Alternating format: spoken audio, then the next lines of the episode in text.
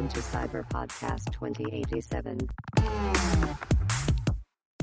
欢迎登录赛巴博客 Cyber Podcast 二零八七，一路陪你聊到二零八七，我是乔尼，我是 Samurai，每周来点 ACG，说的比唱还好听。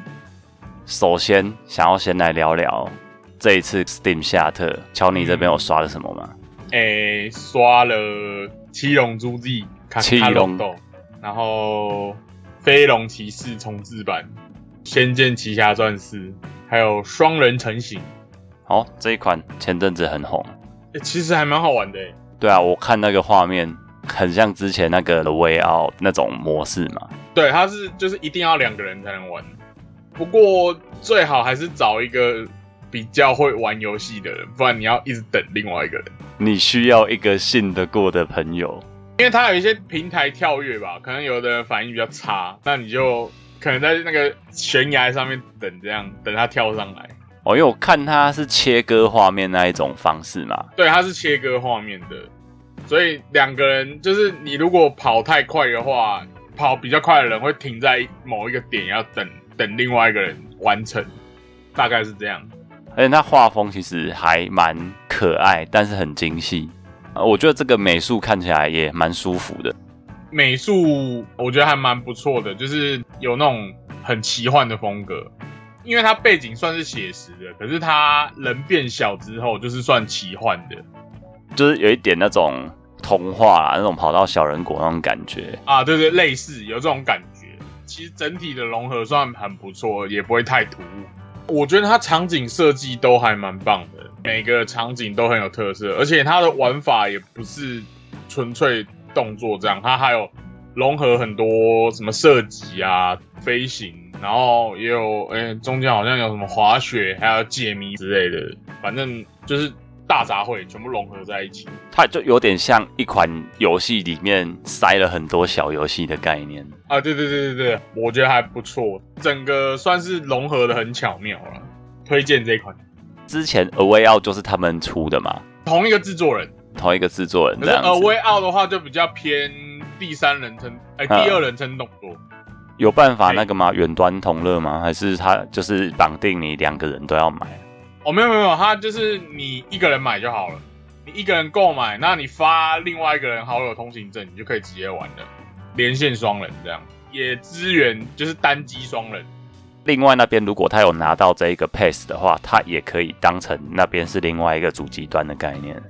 对，只是他一样要下载游戏，不会拿到成就，就只有这种差别而已。哦，但它本身就是还是会有那个主程式，所以它也可以哎在它那边对对对对开档。你还是要安装啦。就是如果是两台电脑连线的话，两台是一定要安装，这款看起来真的很不错，推荐。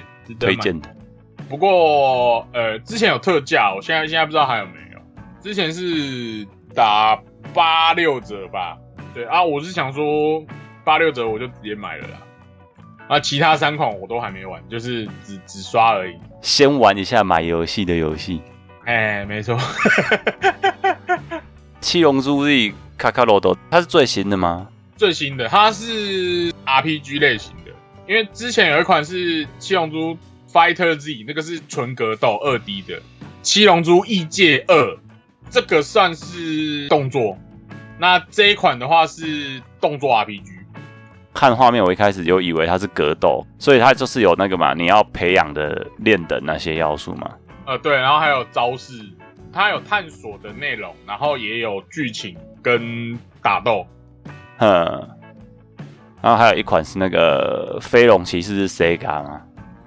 对，那是 Sega 以前的游戏啊，这是我大概是我小时候的。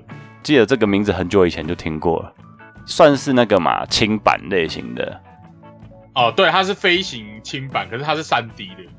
所以它在 Steam 上是属于移植，没错，它是移植对。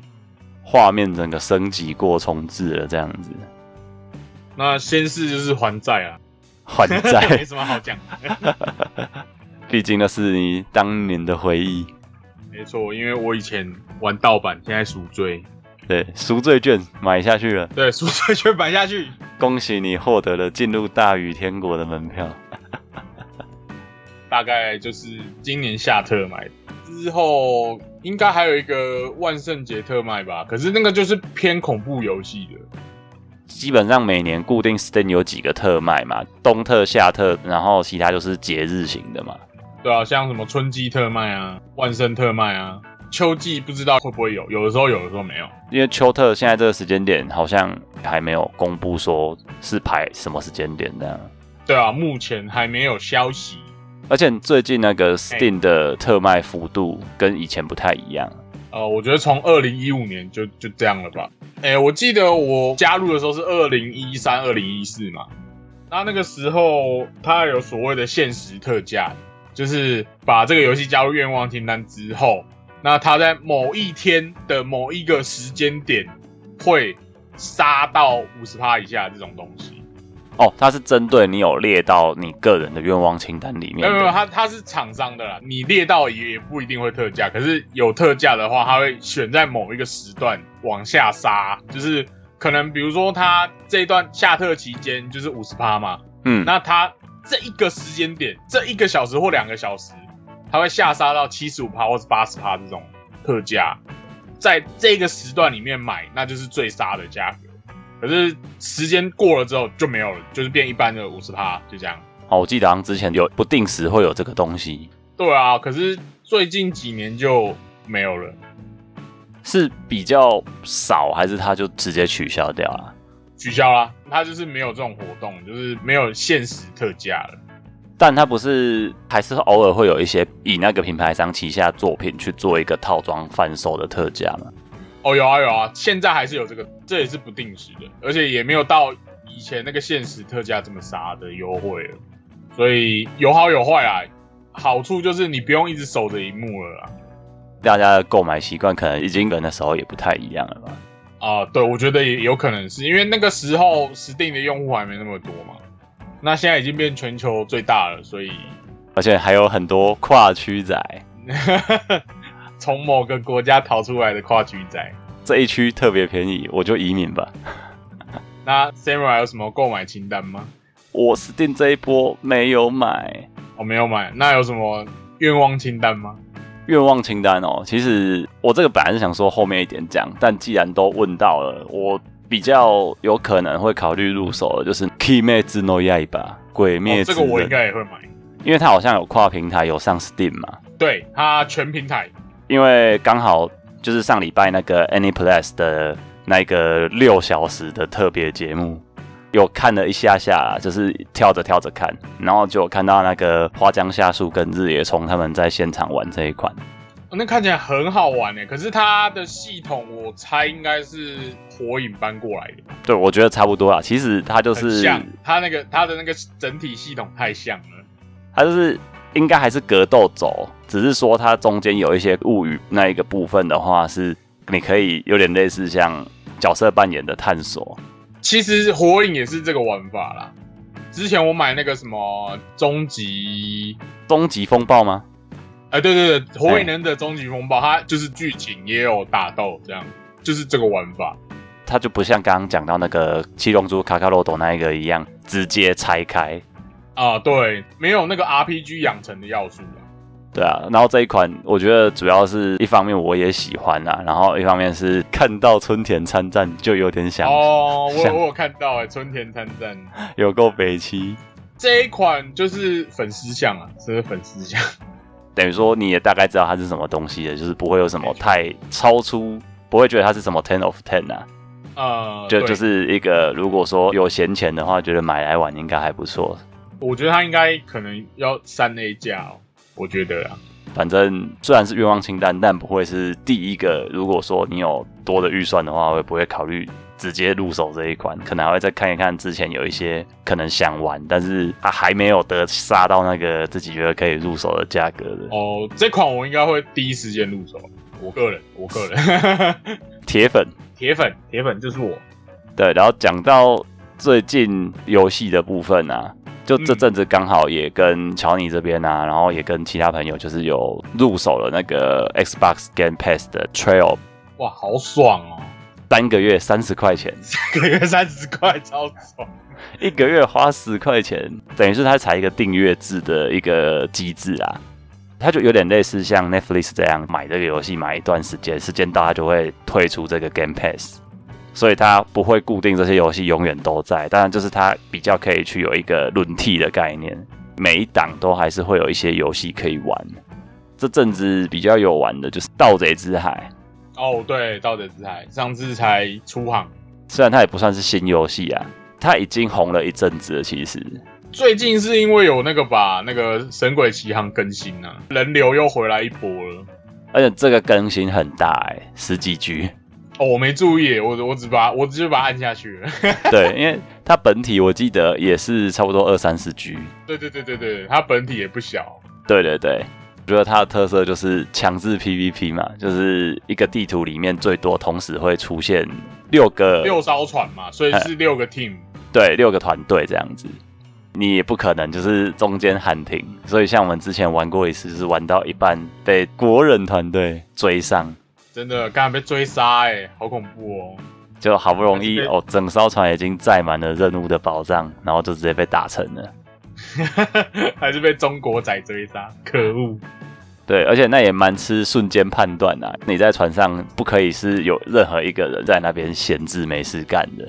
像我们那时候刚好是三个人，那满船四个人的话，就会有反正一定要一个人掌舵，一个人看地图，然后剩下两个人就是一定要去控帆还是上下锚这样。控帆跟操作大炮啊，就是大家都还不熟悉的情况下，有时候你也可能掌舵的人没有看好风向，那不然就是有时候他那个舵蛮拟真的地方，就是你不是马上转弯就转过去了，它是会有一个延迟的。你甩舵之后还要过一阵子，它才会依风向去转。外加你的反是全放还是放一半，就都还是会影响到它那个转弯的速度。没错，所以它也是一个非常吃团队合作的游戏，就算是一个小品类型啊。对我也觉得偏小品欸因为它的玩法其实也相对固定，应该说它的 SOP 就是长那样子。对它探索部分偏重啊。嗯，那你你玩的时候，你也不可能一直玩一直玩，它就是有一个算是你说我刚刚那个 SOP 的方式嘛。那你玩你也可能只能出个三两到三个任务，时间就过了。除非你就是一整天下定决心，就是空下来玩它，然后你的朋友也跟你有这么长的时间可以一起在线上的话，我觉得没办法，现在没办法。另外一款《麦块地下城》，麦块当中，对，《麦块当中》算是另外一个朋友主角的游戏啊。对对对，对，而且他已经玩到玩到 DLC 直接买下去全套了。哦，因为他其实有点类 rogue，但是因为他的地图又不是完全随机生成，所以我觉得就是没办法说它完全就是像 roguelike 这一种游戏其实就算 roguelike 了吧。，roguelite 吧，我觉得就是每张地图都已经是固定好了，它不会是随机生成，那只是说你它还是一个属于类似暗黑那一种打宝游戏啊。就这个我有玩一下下，我就比较还好啦，我就比较没有特别偏好这种游戏。我觉得就有点像那时候也在讨论说，就是哎、诶玩这个跟之前玩那个 P O E 的时候感觉雷同，毕竟它的游戏机制是一样的。就是游戏机制一样，只是差在风格跟玩法稍稍的不同，这样。就是它把它大幅简化，就是因为你 P O E 那一些东西，或者是暗黑好了，这算是大众嘛，就会有很多的配点流派要去研究。那这一款我觉得它就是把它非常非常的简化。你虽然也有流派，但是流派基本上就是你有那个装备，然后可能跟几个神器，一个角色最多装三个神器，只要有几个神器，然后装备的附魔有凑到了，你就可能可以就是形成那个流派，很快你就会有所谓的毕业装。剩下就是你继续把难度往上刷，然后看着那些伤害数字继续爆表这样子。所以整体难度我觉得偏低。我自己的评价是，我觉得它有点是低年龄向的暗黑啦，我觉得它客群就是比较吃低年龄向吧。或者是你现在是一个没有时间很认真的去研究那些要大量投入的那一种 roguelike 的游戏，这是一个很好的替代品。因为它说实在，我觉得也还是有一定的爽度，就是轻怪那一种感觉。不过这阵子玩下来也发现有几个蛮有趣的 bug，之前跟朋友在玩的时候，就是有发现他在刷怪的时候，有特定的附魔是可以让你打赢你本来这个难度打不过的怪，哦，然后他就会给你好几倍以上的经验。哦，那很爽哎。对，然后又要牵涉到它这个游戏里面的一个机制，就是一个是等级，一个是力量。那力量是看装备，等级是决定说你有多少的点数可以去点装备的附魔。啊啊啊，这个我知道。其实你到一定等级之后，多的附魔点数就是都是拿来点那个所谓的古代狩猎，就是其中的一个模式去打古代王。那古代王会掉镀金装，但是因为你升一等只给你一点，所以你前面升级会比较快，后面升级就是差不多是固定时间，就是可能打一整个大关就升一等，那小关可能打两关升一等，差不多是这个频率。刚好就是有成功用出那个 bug 之后，我就直接在旁边被人家代练，没打死一只原本打不过的怪，等级就跳几十等，那太爽了吧！最后两个人都破千等在那边。太神啦！对，就瞬瞬间觉得，嗯，这个游戏好像已经被玩坏了呢。破了，破了，全破了。全破了，只只是因为我没有买 DLC，所以就是固定的地图，只是把那些难度继续往上打，全破了。已经全破了，就是只是你有没有要去玩其他 build 的概念而已、啊。然后这一款差不多这样，OK，然后另外一款也是自己这阵子刚好有在玩，但是还没有玩到蛮多的，就是那个 We Happy Few。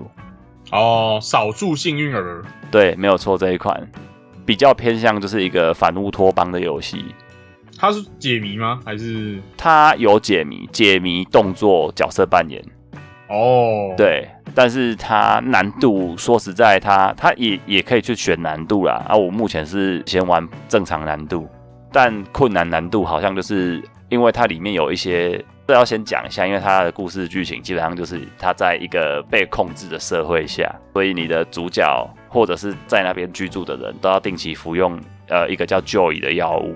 吃了 Joy 这个药物之后，你的脑袋就会让你对某些事物的判断出现不一样的感情跟认知，嗯它会影响认知啊。你有办法选择吃不吃那个药，但是不吃那个药，你就会变得跟这个地方的人格格不入，然后你就会惹火这一边的人，哦，对，然后你就等于说变成过街老鼠，人人喊打的状态。哇，那这个真的是很很常见的那个反乌托邦的模式，哎，对，只是说它多了一个，就是你可以选择顺从，或是选择去反抗，玩法也会有一些各自的分歧项这样子。哦，它还有分歧哦，我以为是，我以为就是纯粹反抗而已。哎，可以选择，就是我觉得应该会影响到，因为我没有暴雷自己啊，我就不去看它完整的剧情。但啊哈我自己目前猜测是它应该会有就是多重结局，对，它就是看你怎么去选，因为你就像一开始的关卡好了，你你是一个在控制这些报章杂志的报道机构的人，你就可以决定这则新闻要不要把它封锁，或是你这则新闻要让它对大众公布。我觉得这有点类似影射到现在的社会啊，就是我们虽然在自由民主的时代，可是你的所得到的新闻其实都是经过编辑过的资讯的。你扮演的只是从接收讯息的角色，变成是你要去发布这个讯息，玩起来很有趣，但是相对的，因为它的虽然它有资源简体中文，它没有繁体中文，但是它的汉化的部分只有在那些系统文字跟一些操作指令上。剧情这一块，尤其是内部物件这一些东西，其实大量都还是要看英文的。啊，所以它文本没翻译。对，譬如说刚刚讲到那些报章杂志，就全英文是没有翻的。我操！但是你那些互动上的物件啊，跟你收集到的情报，都还是有最基本的有把它做汉化。那是最低限度的汉化、啊。对对对，就是让你可以进行游戏，但是你想要看懂它更深入的内容，你还是必须要有一定的英文底子。哦，我以为他有写简体中文，就是有翻呢。哎，没有全翻，那那 但是你也可以当成那个东西，就是就快速的去略过啦，因为它并不会因为你发不发那个报道就影响你能不能进到下一个阶段。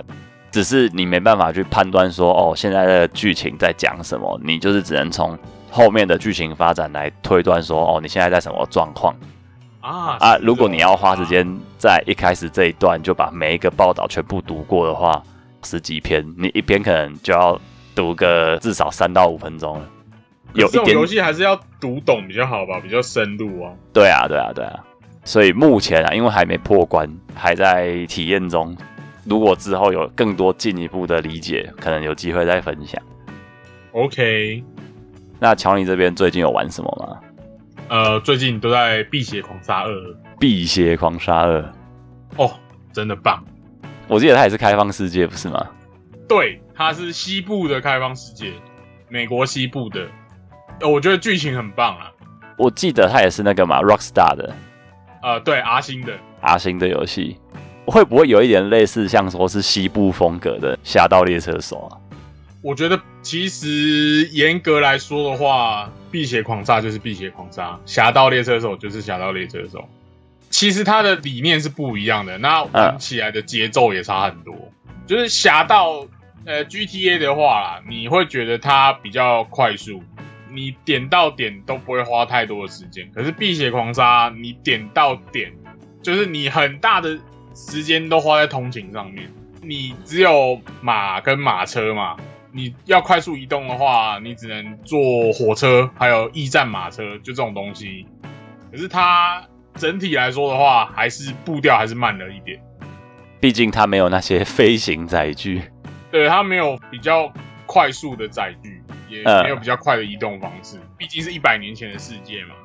它也没办法说像 GTA 有一些偷吃步直接传送过去这样子，哦，没有没有没有，它它没有这种东西。严格来说的话是没有了。所以他其实蛮用心的在打造他那个西部的沉浸式的感觉，这样。对，我觉得你如果玩的很认真的话，你会觉得你你就会身在那个西部的世界里面，他给你的沉浸感够，嗯哼，然后加上剧情又写的很好，我觉得啦，我整个玩起来啦，因为我昨天刚破，那相对于 GTA 五来说，我觉得它剧情更完整，也把整个故事有了个交代，比较没有什么遗憾的啦。而且它的那个游玩方式也有分成那个嘛，第一人称跟第三人称嘛。哦，那个可以自己切，那个没，那个其实不太影响，因为通常我还是用第三人称在打。它是由你个人去做切换，不是说按照剧情。它它有那个视角切换，就跟 GTA 一样啊，你就按按几下，按一下就是切切那个嘛，切第一人称，但按按一下按回来就变第三人称。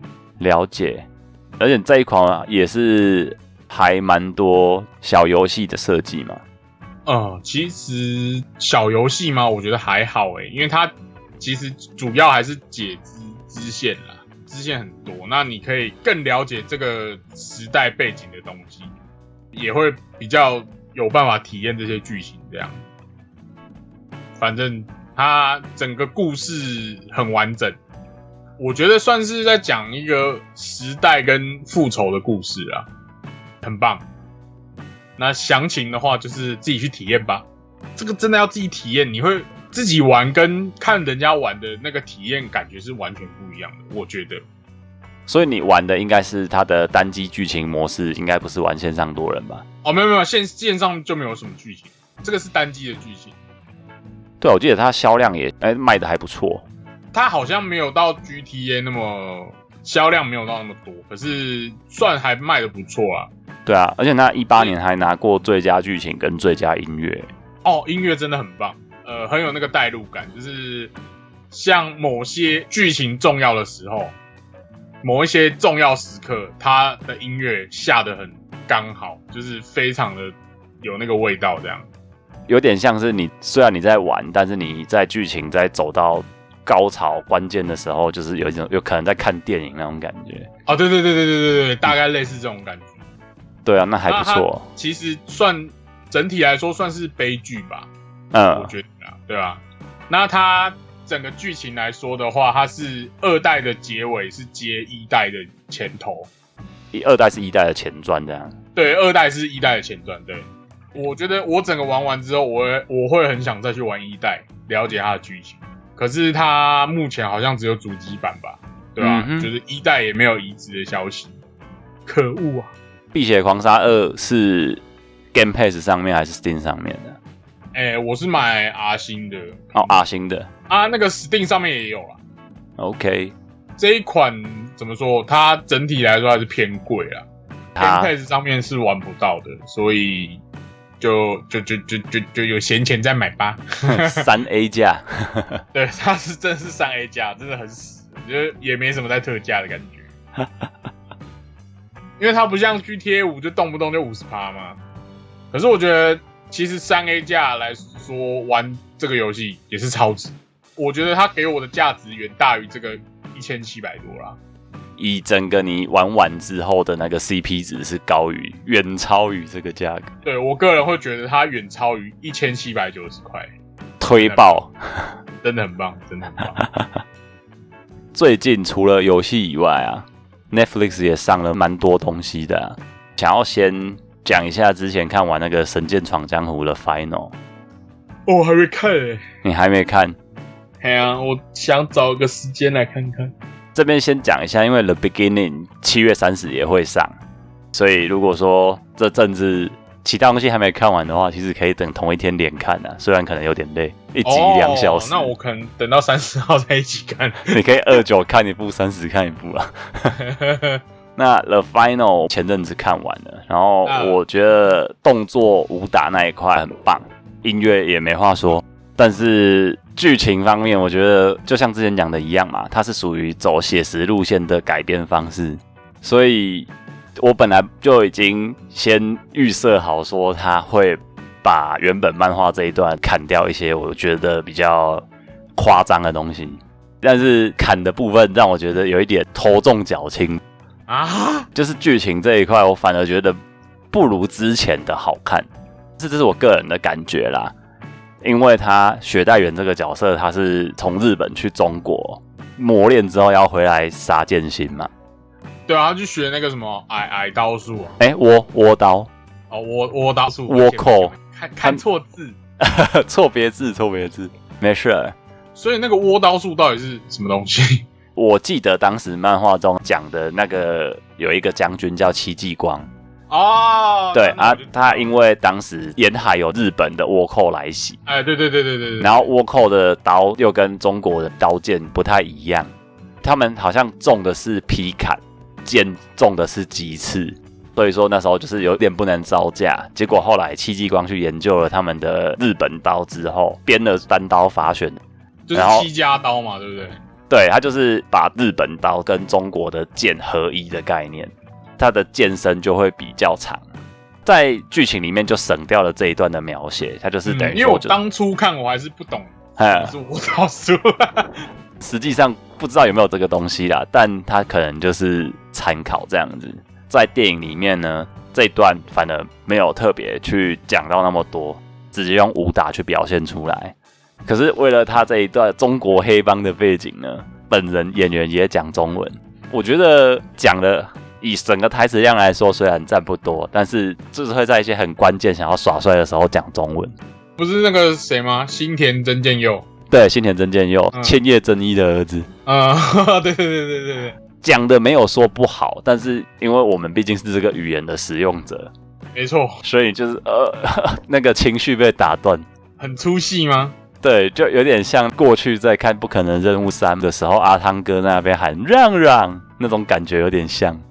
让让，有一段不是去到越南还哪里要救老婆，然后叫人家走开，就在那边让让让让这。个其实蛮有趣的欸，就是好莱坞有一些讲一些短短的中文，像那个蝙蝠侠也有哎，那个蝙蝠侠开战时刻的时候，布鲁斯韦恩在中国被抓嘛，那他就说一句“我不是犯人 硬要，”，对啊，硬要讲，但因为我们讲那些欧美的，除非是中资吃很重，所以不得不塞一大段的话，通常都是秀个一两句，嗯。那也就算了，它不太影响。可是因为他这一部从雪代缘到他周遭的那些反派，只要是中国来的，就有几个都会硬要塞个几句中文这样、哦对啊，我记得他那些手下都是他从中国挖来的嘛，就有一部分是日本啊，就是过去被拔刀斋打败的人，对对对，啊，雪代原原本在中国打倒了蛮多了，才当上这个老大嘛。底下想要反抗他的老二吴黑星，我不确定那个演员是日本人还是中国人，我没有去查。反正他们这两个就很爱讲一堆有的没的中文。略过这些东西，我觉得整体的剧情，如果说满分十分的话，我觉得大概打个六七分就差不多了。哦，那还行哦。，对，是可看，但不会让你想要看完再看一遍那种感觉。我应该也是只看一遍吧。有一种圆梦啦，看那些过去的漫画的角色被这些好演员再演绎一次。嗯嗯嗯，The Beginning，因为有其他更期待的演员，所以可能到时候也是一上架就会想要马上接着看。OK。那乔尼这边呢？呃，我最近看那个《活尸大军》，活尸大军呃，那个查查查克克史奈德的那个新的僵尸片，他不是一群要去抢劫吗？也不是抢劫，他只是在拿钱，就是他的钱在那个拉斯维加斯放在一个金库里面嘛，有哎两亿美金吧。老板是真田广之，那真田广之就是雇佣巴蒂斯塔他们这个团队去拿那个两亿的钱。那其实背后的目的其实不是要那个钱，他有另外一个目的啦，这边就不爆雷了。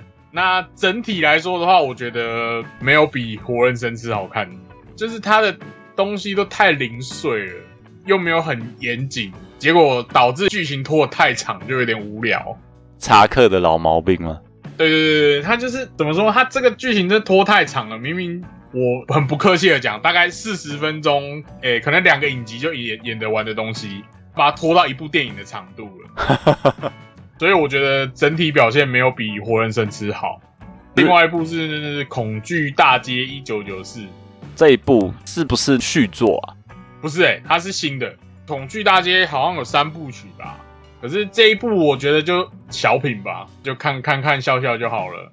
它的剧情也是很零碎，我觉得啦，整体也没有很紧凑。算是灵异题材的吗？对，它是灵异题材，那它有点像是那个连续杀人魔大乱斗这样。对啊，这个有兴趣再去看就好了。如果不是很喜欢恐怖片的话，不推。没有特别推就对了。对，没有特别推。好哦看了之后觉得没有特别推，因为它前面有点无聊，说实在，大概到中后期才开始有趣一点点。那最后是那个《机动战士钢弹：闪光的哈萨维》，这个我觉得他作画没话说啦。配乐还有泽野弘之的加持啊。哦，对对对，配乐是泽野弘之，没错。这一次比较特别的描写，我觉得是就是他有一个在都市里面的打斗。那他平常钢弹系列比较少那种在都市里面的打斗，这次的机体有在街道上战斗嘛？那他有波及到周围的民众，这个场面我觉得很少见。通常打一打都直接打到宇宙去了，这样。对对对对，通常可能就是打一打，什么殖民地爆掉了嘛，然后就直接飞到宇宙这种。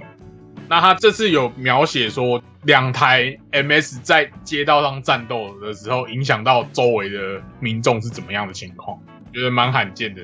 后面那个 MS 打斗那边也蛮精彩的。有新的看点就对了。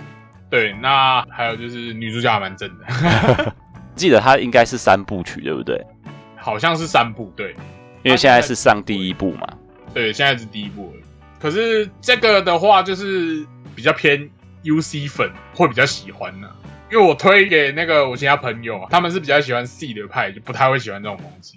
因为 C 的就是男的帅，女的美，哎、对，就是美型。哎比较吃老粉啦，老粉会比较吃这种东西。因为我看那个画风，毕竟那个就是 C 的，他是完全想要给新的客群。需求客群不一样。啊，这个是满足老粉的梦想啦。因为他闪光哈萨会是完全承接前一部逆袭的夏亚，因为夏亚是呃宇宙世纪九十三年嘛，啊这个是宇宙世纪一百零五年，所以它是完全承接的，剧情上来说，对对，就不是另外开机的一个宇宙。对它就不是外传，诶、不算外传，也没有另外开机的东西。如果是诶、喜欢宇宙世纪的话，可能会非常的喜欢；不喜欢的就不会喜欢这一部。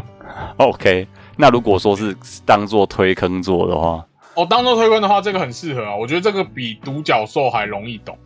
有差就对了。对，因为独角兽它比较着重于在讲新人类的概念啊。你如果之前没接触到的话，你会对新人类的概念非常模糊吧，就是比较难以接受。而且他也在讲宇宙，他其实把时间线拉到宇宙世纪刚开始的时候，他有一个关键的道具叫拉普拉斯之河。那你如果之前没有接触过相关的东西的话，你可能会不知道那个东西是什么。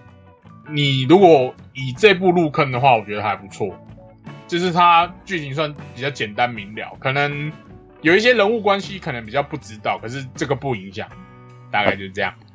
了解，录到这边差不多讲完，就已经快一小了。嗯，